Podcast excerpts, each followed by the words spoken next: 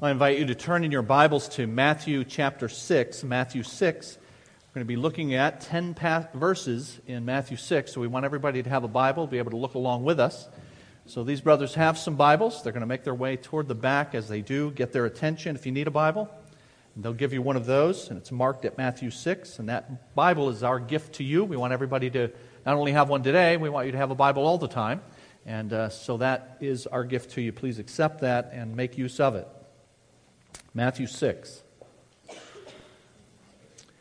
Earlier this year, the leaders of Orange Park Bible Church in Florida asked me to record a video for their congregation in anticipation of the arrival of their new pastor and family, who was our associate pastor, our former associate pastor, Matt Owen.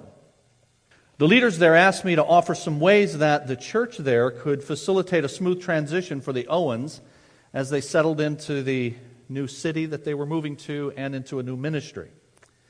So I recorded a 12 minute video in which I offered some thoughts on that. And then toward the end, I said, We'll be praying that you all will be able to help Matt with a years long struggle that he's had and for which we've tried to help him, but to no avail. This problem, I said, is really a life dominating sin that needs to be corrected. But yet, for all our best efforts, we've been unsuccessful. And I said to them, I should have told you about this in the interview that I had with your pulpit committee some weeks ago, so forgive me for the omission. But I need to let you all know that uh, Matt is an Ohio State fan. now, I can, and we can, joke about that. But the truth is, our various commitments to our teams is so fanatical, and thus the word fan, that we can assign a seriousness and an energy to it that results in contempt and in all matter, manner of foolishness. I mean, think about it. Grown men will paint their faces in the colors of their team. They will regularly wear the jerseys and uniform of their team. And I'm not going to look around much to see what you guys have on. Some will neglect valuable time with their families for their favorite team or, or sport. Now, you know that we're supposed to love our neighbor, but if you're really committed to this kind of thing, you find yourself asking theological questions like Are people from Ohio my neighbor? Are Ohioans made in the image of God? And I have to confess that I've resembled some of that kind of thinking over the years. In fact, I shudder to remember this, but I do it by way of confession to let you know I can relate.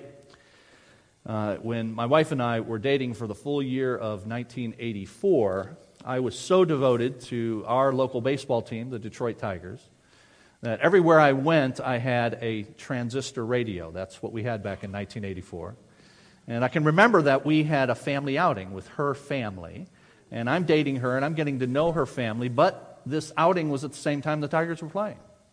So I was at the outing, but I was not really there because I had this transistor radio glued to my ear, listening to the later world champion Tigers play their game. Devotion to the cause whatever the cause is, and sports is certainly a big one, can make one forget his identity. Recently, I had the opportunity to attend a Red Wings game, and I've been a Red Wings fan over the years. And this is the only opportunity I've ever had. I was given some tickets that someone came into possession of, and uh, I was able to sit at the glass, at glass level, right around the, uh, the corner, just about 10 feet off of the, off of the goal. And I, along with the guys who were there with me, we would celebrate each time that someone's body came crashing into the boards. and someone's face is smushed into the glass. and like little kids, we pounded the glass with approval. And I thought to myself later, you know, here's what happened. This, the, the guy who was to my left was the Joe Vision guy. He had a camera. He's the one who puts up the camera on people in the crowd during, during breaks. And he's sitting on a, a little stool. And one of these checks into the boards was so ferocious that it moved the boards and knocked this guy off his stool.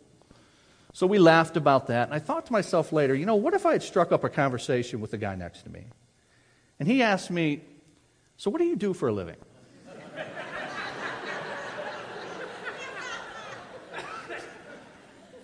And I would, I would just have to tell him that I'm the leader of a, a religious group.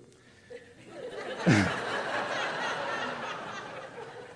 I think I would tell him I'm a Jehovah's Witness. Is, uh,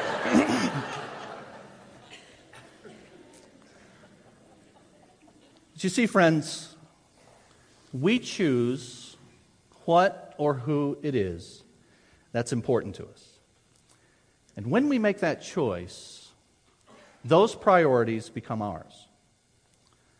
Our fortunes are tied to it or to them.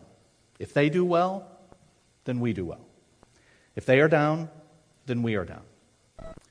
And in Jesus' famous Sermon on the Mount, he's dealing with ultimate allegiances. And in the passage that we considered last week, he made the stark, absolute assertion in verse 24, at the end of verse 24 you cannot serve God and money. Jesus is saying that this is a zero sum game. That when you've served the one, you've taken from the other. Hear that. When you serve the one, you are then taking from the other. It's not you can spread it, it is a zero sum game. Now, we saw last week that money is singled out by Jesus because it's the means of pursuing and obtaining what it is we desire. And as such, then, money reveals what we care about the most. How we use our money and how we pursue money reveals what our heart's desires are. And now, today, in verse 25, this is the way Jesus starts. Therefore, I tell you, do not worry about your life. Now, when he starts that verse, verse 25, with the word therefore, it's connecting to what we saw last week from verses 19 to 24. Jesus says in that passage last week that you have the choice of two competing zero sum gods. And if you choose anything or anyone other than the true and living God, then it is a matter of idolatry because that someone or that something has become an idol, a replacement for God. And money represents that then because, as I said, it allows us to pursue what we really desire. And you will then look to it for the things that you should look to God for. When you choose a God, little g, his priorities become your priorities. And if you choose money as your God, then you will prioritize those things that money can obtain. Having chosen your God, you then adopt as most important to you what is important to your God. You know which God you're serving, by which category of things you're concerned with, by what it is that you think about most, by what it is that you pursue. And Jesus is saying you can't serve two masters. You can't serve God and money. And we're going to see how he then connects that truth with the worry that goes with the pursuit of money and what money can obtain. Let's ask God to help us, and then we'll look at this passage together. Father, thank you for once again allowing us to gather as your people around your word. Thank you for your word. Thank you in particular for the words of the Lord Jesus preserved for us these marvelous, life giving words. Grant us the desire to give our attention to them. Grant us the ability to apply them. We pray in Jesus' name. Amen. Now, each week we supply for you an outline that's inserted in your program. So if you don't have that out as yet, I encourage you to take it out so that you can follow along. And the first thing I say in that outline is this this passage is teaching us, first of all, that Christians do not care about things.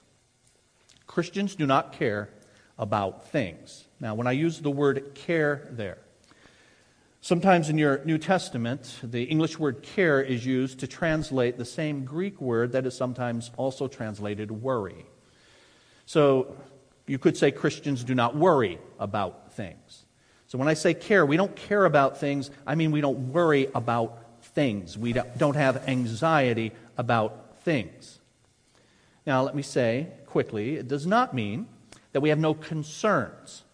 And a little bit later, I'll differentiate between worry and legitimate concern. But the Bible certainly teaches that there is such a thing as legitimate concern about areas of responsibility that have been assigned to us. For example, in 2 Corinthians chapter 11, the apostle Paul says this, I face the pressure of my concern for all the churches. And this placed a weight upon him, a pressure upon him, because it's a responsibility and a legitimate responsibility that had been assigned to him. But then there is worry and anxiety, care about things that are of lesser priority.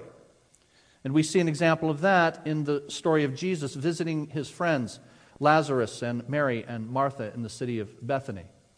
And they were preparing for their visit with Jesus. And the Bible says this about one of the sisters, Martha. Martha was distracted by all the preparations that had to be made. And that word distracted, same word for, for worry in your, your New Testament. She was worried. She had anxiety about the preparations. Jesus, you remember, had to correct her about that. Jesus says another form of illegitimate uh, concern, of, of worry, anxiety, is seen in the parable that he told of the Word of God falling on, as seed, falling on different kinds of soil. And Jesus said this The seed that fell among thorns stands for those who hear, but as they go on their way, they are choked by life's worries, riches, and pleasures, and they do not mature.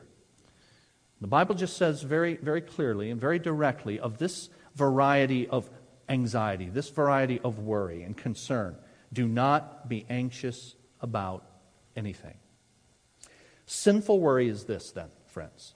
There is legitimate concern, as we saw from the Apostle Paul. We all have responsibilities for which we need to be concerned and attentive.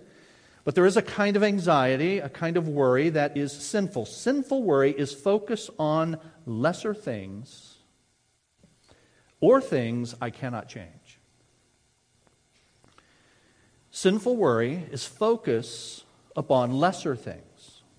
Now we'll see what the, the greater things are in a bit. But sinful worry is focus on lesser things or things that I cannot change. And I say the or things I cannot change for this reason. There may be very legitimate things that I have concern about, and they are priority things.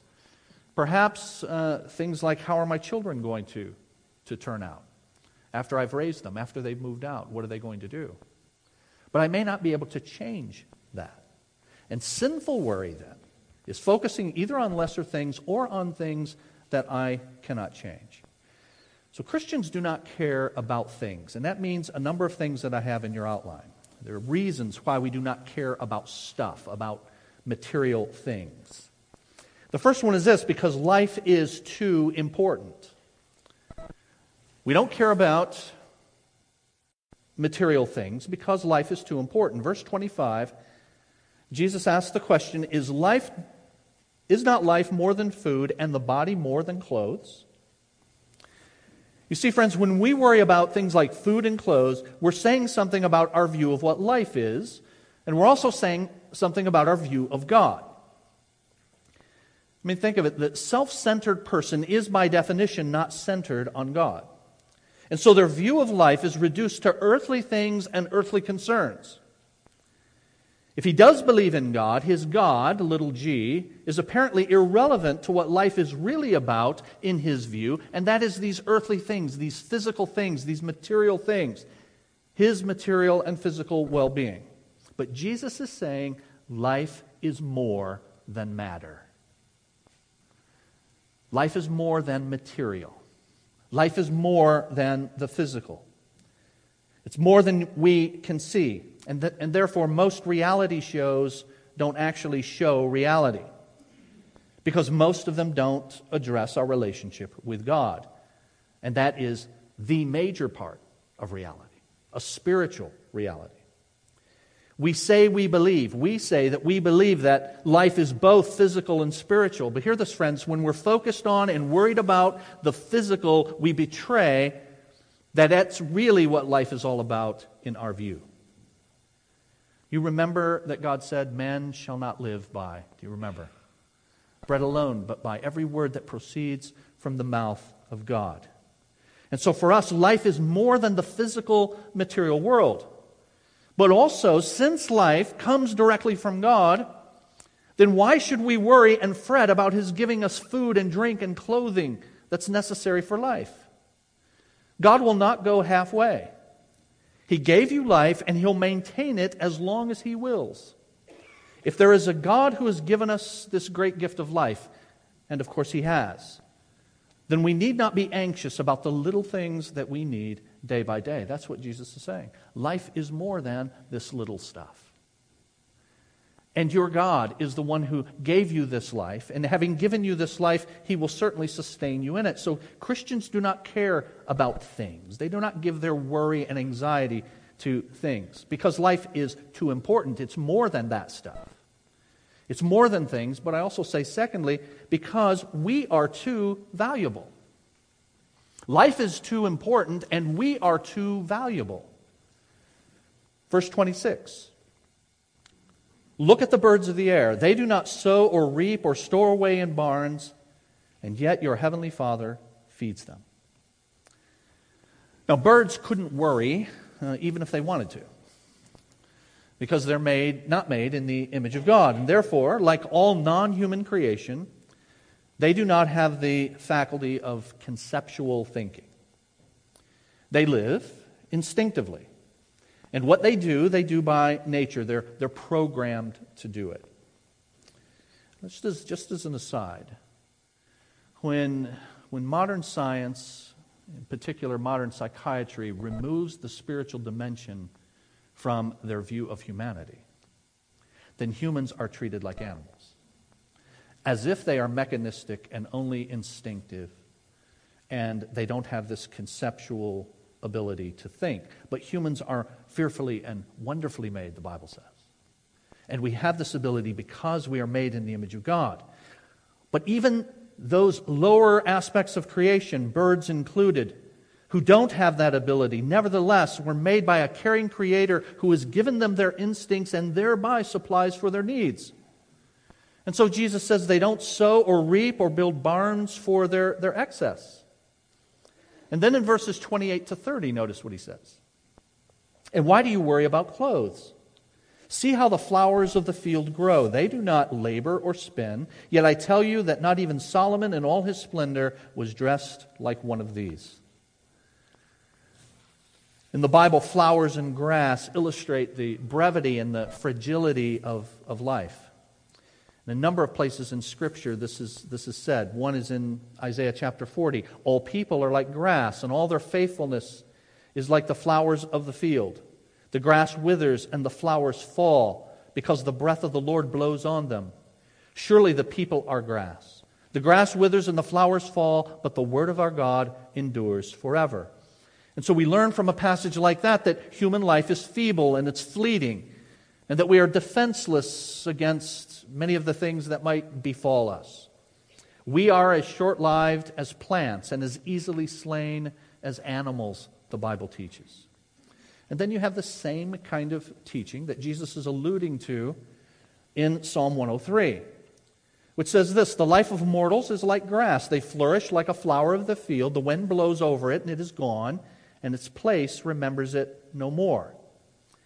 But Psalm 103 has more than just that and just what Isaiah 40 that I quoted a bit ago says. It has more, and that more points us to the same thing that Jesus is saying in the Sermon on the Mount. Notice this portion of Psalm 103. As a father has compassion on his children, so the Lord has compassion on those who fear him, for he knows how we are formed. He remembers that we are dust. And then it goes on to say, that the life of mortals is like grass. They flourish like a flower. The wind blows over and it's gone. Its place is remembered no more. But before that, it says that God knows what we are like, and He knows our frame, and He knows that we are dust. And then after that, notice what it says even though we are temporary and fleeting, from everlasting to everlasting, the Lord's love is with those who fear Him, and His righteousness with their children's children. And so, friends, as we think about the lower creation of things like birds and grass and flowers that Jesus mentions, it could make us miserable because we, like those things, have short lives that are easily extinguished. And that's true for all that we have in this life, not only our own lives. But hear this If your life is found in God and in your relationship with Him, then your value will last as long as He does. If your life is found in more than the stuff, if it's found in God and in your relationship with Him, then your life and the value of that life will last as long as God does. And how long is God going to last? From everlasting to everlasting, the Bible says. Now, in all of this, when Jesus talks about care for the birds and flowers as if it, it just sort of happens, he's not saying that we should not expend effort to obtain the things that we need. Birds themselves instinctively make provision for the future. In fact, some argue that birds, that there's uh, no creature that works harder than the birds do. But Jesus is saying that in our labor, we do our work, and hear this, we leave it at that. We expend the energy and the strength that God has given us, and then we leave it, leave it at that. We labor as if it depends on us, but we trust because we know that ultimately the outcome all depends on God. And so, with that, then, the birds, Jesus says, and then the grass and the flowers of the field, the wildflowers that grow in the field, with all of that, verse 30, Jesus says, if that is how God clothes the grass of the field, which is here today and tomorrow is thrown into the fire, will he not much more clothe you? And at the end of verse 26, after he's talked about the birds, he asks the question Are you not much more valuable than they? Now, in both cases, in the case of the birds and of the flowers, Jesus is arguing from the lesser to the greater, from the lower creation to the highest creation, humanity to say this if God cares for them, then of course He will care for you. You are more valuable than they are. And you are valuable because you're made in my image and they are not. You are valuable because you reflect me.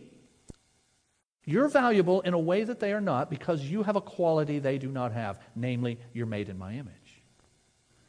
And so you can reflect me back to me. Now, here's what that means, friends.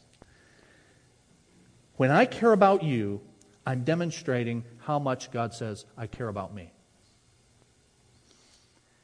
You see, if God made us in his image, and if God is remaking us, as the Bible teaches, to be remade into his image, having fallen, having had that image distorted by the entrance of sin, now God is on this re- reclamation, restoration project of remaking these mirrors that were to reflect him back to him so that now the cracks are mended and we reflect him clearly. And one day we will be like him, the Bible says, for we shall see him as he is. We will reflect him clearly. Now, that being the case, when God looks at us, God looks at us to see his own reflection. And God therefore cares for those who are imaging that reflection back to him as he would care for himself. There's no chance then, none, that God will not care for his own people. I said earlier that birds can't contemplate in their thinking. They act and they react instinctively. But just imagine for a moment if they could. You can imagine a conversation like this Said the robin to the sparrow, I should really like to know why these anxious human beings rush about and worry so. Said the sparrow to the robin, Friend, I think that it must be that they have no heavenly Father, such as cares for you and me. Do you see, friends, that when we worry, sinfully worry, about things that we cannot change or about lesser things, that we are really saying, I don't have a father? Or if I have a father, he's a father that does not care. But of course, the birds do not have a father, they have a creator, and we have both. And He cares for us not only as our Creator, but as our Heavenly Father. And so Christians do not care about things. They do not worry, do not have anxiety about things because life is too important, because human life is too valuable. And then I say in your outline, because worry is too weak. Worry is too weak. Jesus says it this way in verse 27 Can any of you, by worrying, add a single hour to your life? If you're focused on earthly things like food and health and clothing, then it follows that you'll want to enjoy them for as long as you can. But just as worry cannot provide the things you want, it also cannot provide, hear this, the time to enjoy them. In fact, worry and anxiety may well shorten your life. So, if the idea here is, what Jesus is saying is that there's a mindset, there's an earthly mindset that is focused on the things of earth material, physical things. If you're focused on that, and that's what you give your energies to and your mental energy to, and you're worried and you have anxiety about, well, then it follows you're going to want to enjoy that stuff for as long as you can. But who by worrying can extend his life? And in fact, worrying may shorten your life.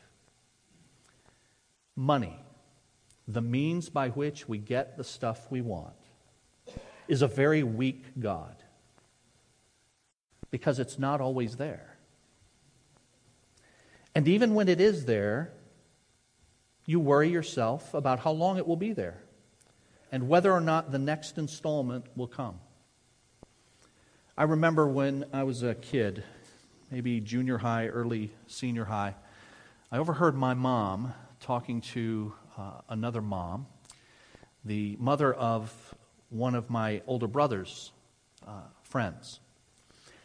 And they were, they didn't know I heard them, but they were sharing war stories about raising boys.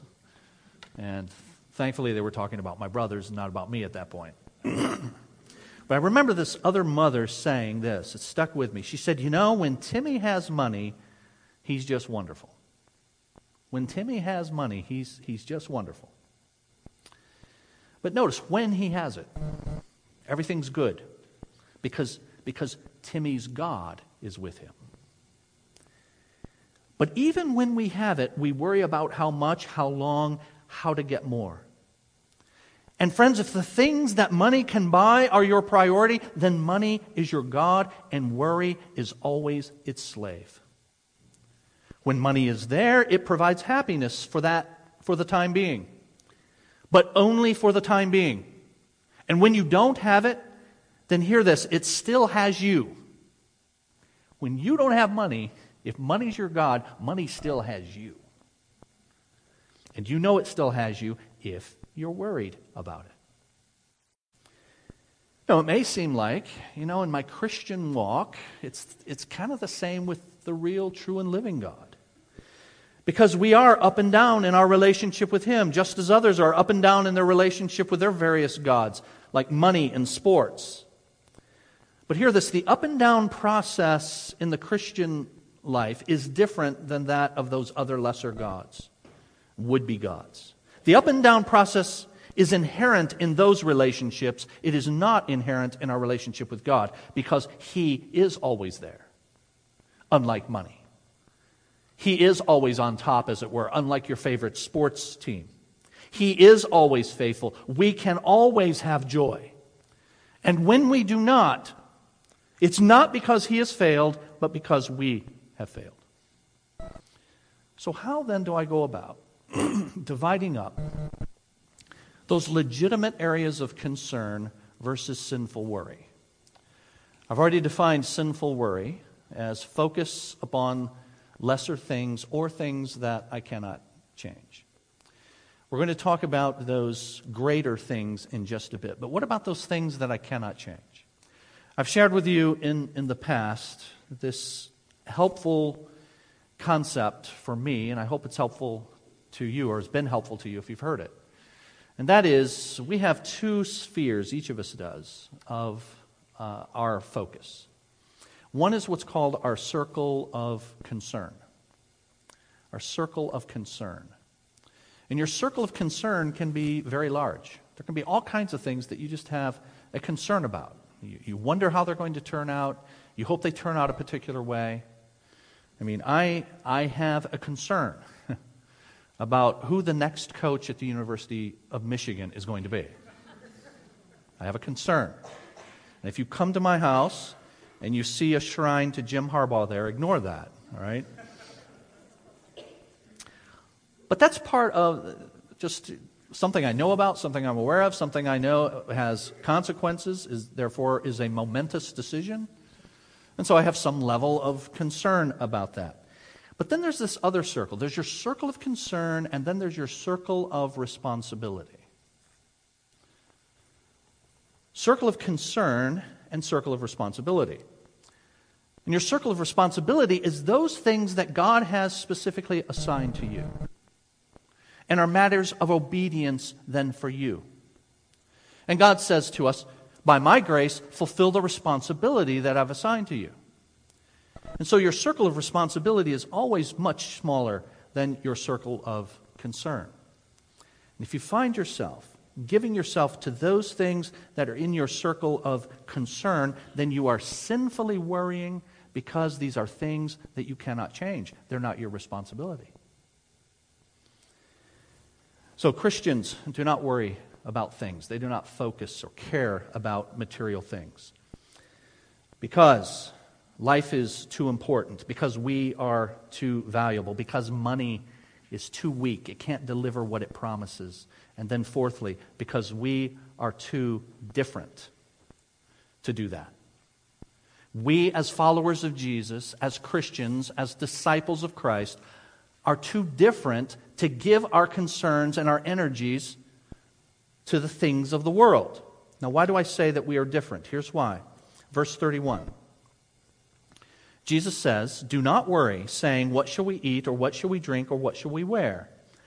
Verse 32 For the pagans run after all these things.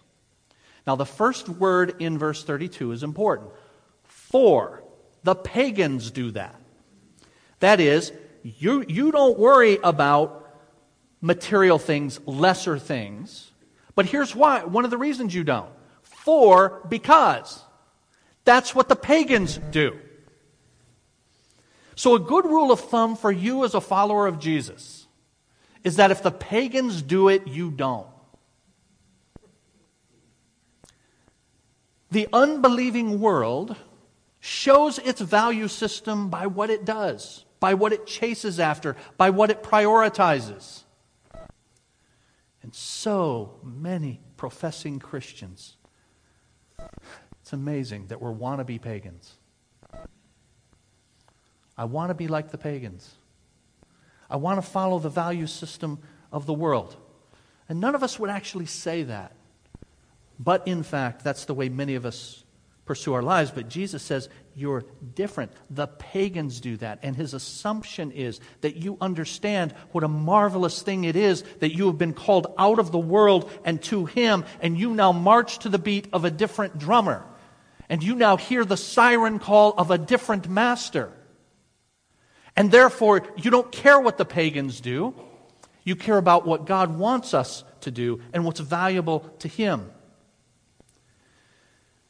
So we live in a pagan world. We live in a fallen world, and we live among unbelievers and work among unbelievers all the time.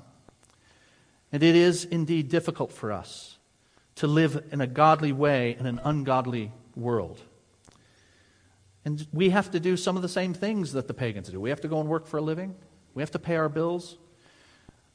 Bad things happen to us like bad things happen to unbelieving people. And so when I see that parallel, when I see me doing some of the same things they do, am I acting like a pagan then just because in some cases there's overlap between what they do and what we do? I have to spend money to get the things that we need. I have to make the money. You have to do the same thing.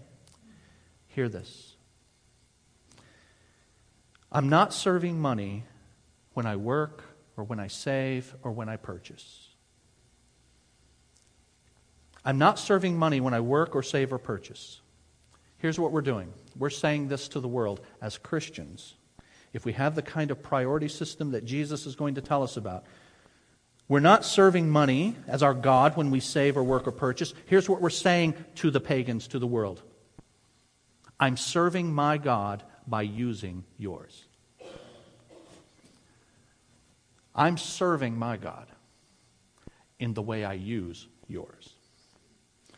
And that's the way Christians are to approach money. This is simply a tool for me to use for my God. It ain't my God. It doesn't buy my happiness. It doesn't buy my joy. I don't pursue it like the pagans do, but I use their God in order to serve my God. We're too different for us to care about and chase after things.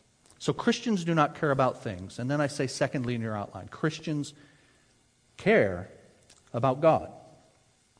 Christians care about God. Verse 33 But seek first his kingdom and his righteousness, and all these things will be given to you as well.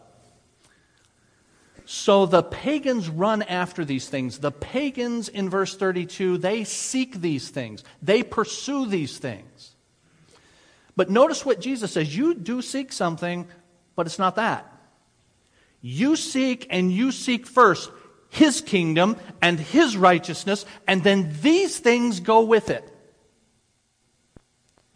When you care about God and what God, cares about, then God takes care of those lesser things. The Bible speaks of often ambition that is misdirected. Rather than ambition for God, it's ambition for ourselves. And it's the litany of manifestations of the sin nature in Galatians chapter 5. The Bible says the acts of the flesh are obvious, and then it lists some of those jealousy, but notice selfish ambition. And the Bible implores us very directly in Philippians 2 do nothing out of selfish ambition. In James chapter 3, we're given two kinds of wisdom worldly wisdom and, and heavenly wisdom. And it says this Where you have selfish ambition, there you find disorder and every evil practice. But there is such a thing as ambition for God and His priorities. Thanks be to God. Not selfish ambition, but ambition that says, Lord, I'm going to use the sustenance that you've supplied for me, the money that you give to me, the material possessions you give to me, and I'm going to prioritize you and your kingdom. And I'm going to pursue what's important to you. Rather than selfish ambition, it's godly ambition. Romans 15 speaks of this kind of godly ambition. Paul says this It has always been my ambition to preach the gospel where Christ was not known. In 1 Thessalonians 4, we are told, all of us, all Christians, make it your ambition to lead a quiet life. And in the context, it's lead a quiet life so you can be effective in evangelism for God. And we are told that our ultimate goal is that we are going to stand before the judgment seat of Christ.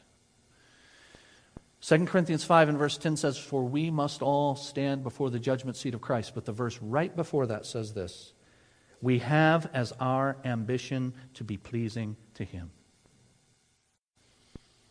Now, what keeps us from doing that? What causes us to seek what the pagans seek rather than seek God and what's important to God. What causes us to do that? The end of verse 30, look at what Jesus says.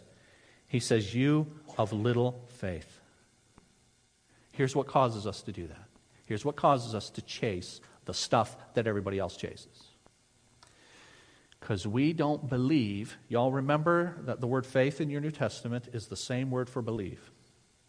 So when Jesus says, You of little faith, you could supply there, You of little belief you don't believe. And if I were to ask for a show of hands in this room, how many of you are believers? I'm not asking for that, but if I were, a lot of hands would be raised. I'm a believer. I believe Jesus is Lord. I believe Jesus is God the Son. I believe every word of the book that we have in our laps right now. We would say, I'm a believer. But, friends, in our attitudes and in our thoughts and in the way we direct our energies and our priorities, we often belie a different set of beliefs.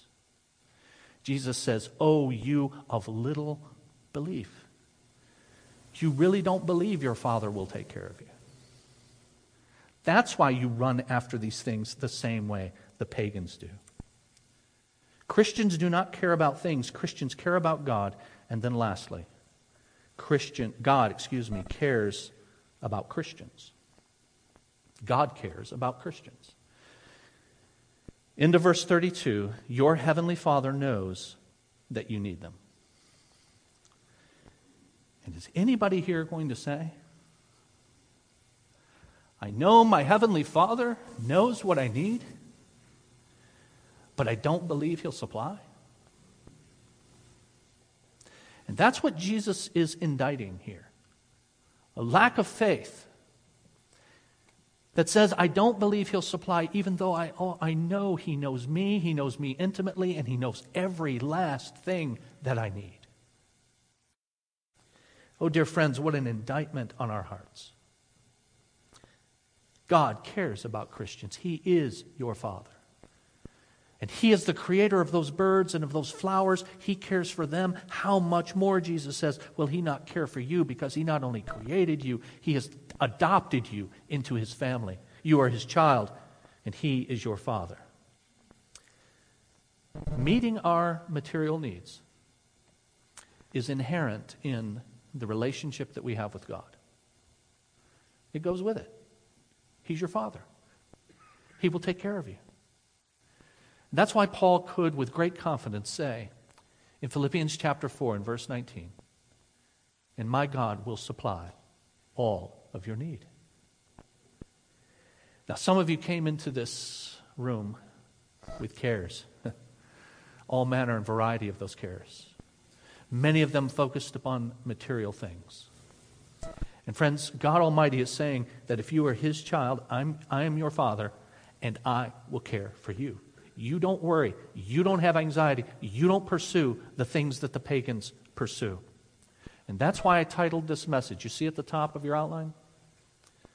Who cares? And I'm asking you that question Who does care? And Jesus' answer to that question is Your heavenly Father cares. And so your take home truth is this Christians have no reason to worry, and we have every reason to trust our God. And we're going to bow and pray in just a moment. And as we do, I want to invite some of you who came into this room without knowing whether or not God is your Father. You see, all of this is predicated upon there being a difference between you and the pagans. The pagans do not have God as their Father, you do, if you know Jesus. But all of these promises about God taking care of you and you not having to worry about lesser things are only applicable to those who have God as their Father, who are in His family. Now, how does that happen? Well, here's how it happens you need to recognize, realize that you're a sinner. Your sin, my sin, is manifest in so very many ways, but one of them is we chase after things rather than prioritizing God and what matters to Him. And so realize that you're a sinner. Recognize, though, that God the Son came and died to pay the penalty for your sin. And He invites you into His family and a relationship with Him. But you repent of your sin. Lord, I've been pursuing my own agenda. I've been going my own way. I've been chasing the things that allure me and the things that allure the, the, the society and the culture, and I can, am conformed to it. But I'm going to repent of that, and I'm going to go your way, and I'm going to prioritize you and what matters to you. And you receive Jesus Christ into your life. You ask Him, Lord, deliver me, save me. I believe that I'm a sinner. I believe you died for my sin. I want to follow you with my life. I ask you to save me. And He will do that. And He will change your values so that you are one of these people who are not the pagans, one of these people who march to that beat of that different drummer now. And, brothers and sisters, for those of us who worry because we are committed to lesser things, we worry because we have taken into our own hands things that we cannot change. If we confess our sin, He is faithful and just to forgive us our sin and to cleanse us from all unrighteousness. Let's pray together.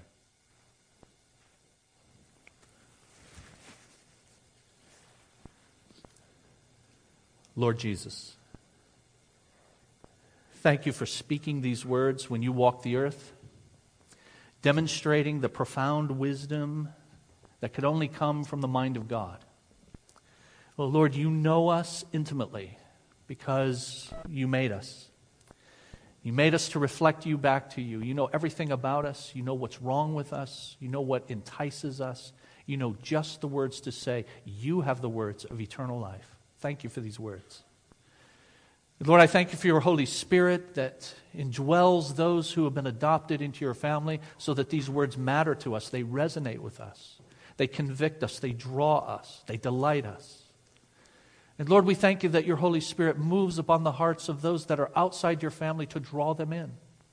We ask you, God, the Holy Spirit, to move on hearts in this sacred moment, to cause them to see that they need a completely radical change of vision, to follow a new master rather than following the master of self reflected in money, that they need to follow the one who created them for and about himself. And so, Lord, we ask you to do what only you can do draw hearts out of the world into yourself and to the Lord Jesus Christ. Help us then who, for whom you have done that, to reflect the values that we have obtained from you, that we say we believe. Help us, O oh Lord, to be people of great faith, of strong faith, because we believe in our God and we trust our God in all things. May you be glorified as a result of those you save and those you are sanctifying. We pray in the name of Jesus. Amen.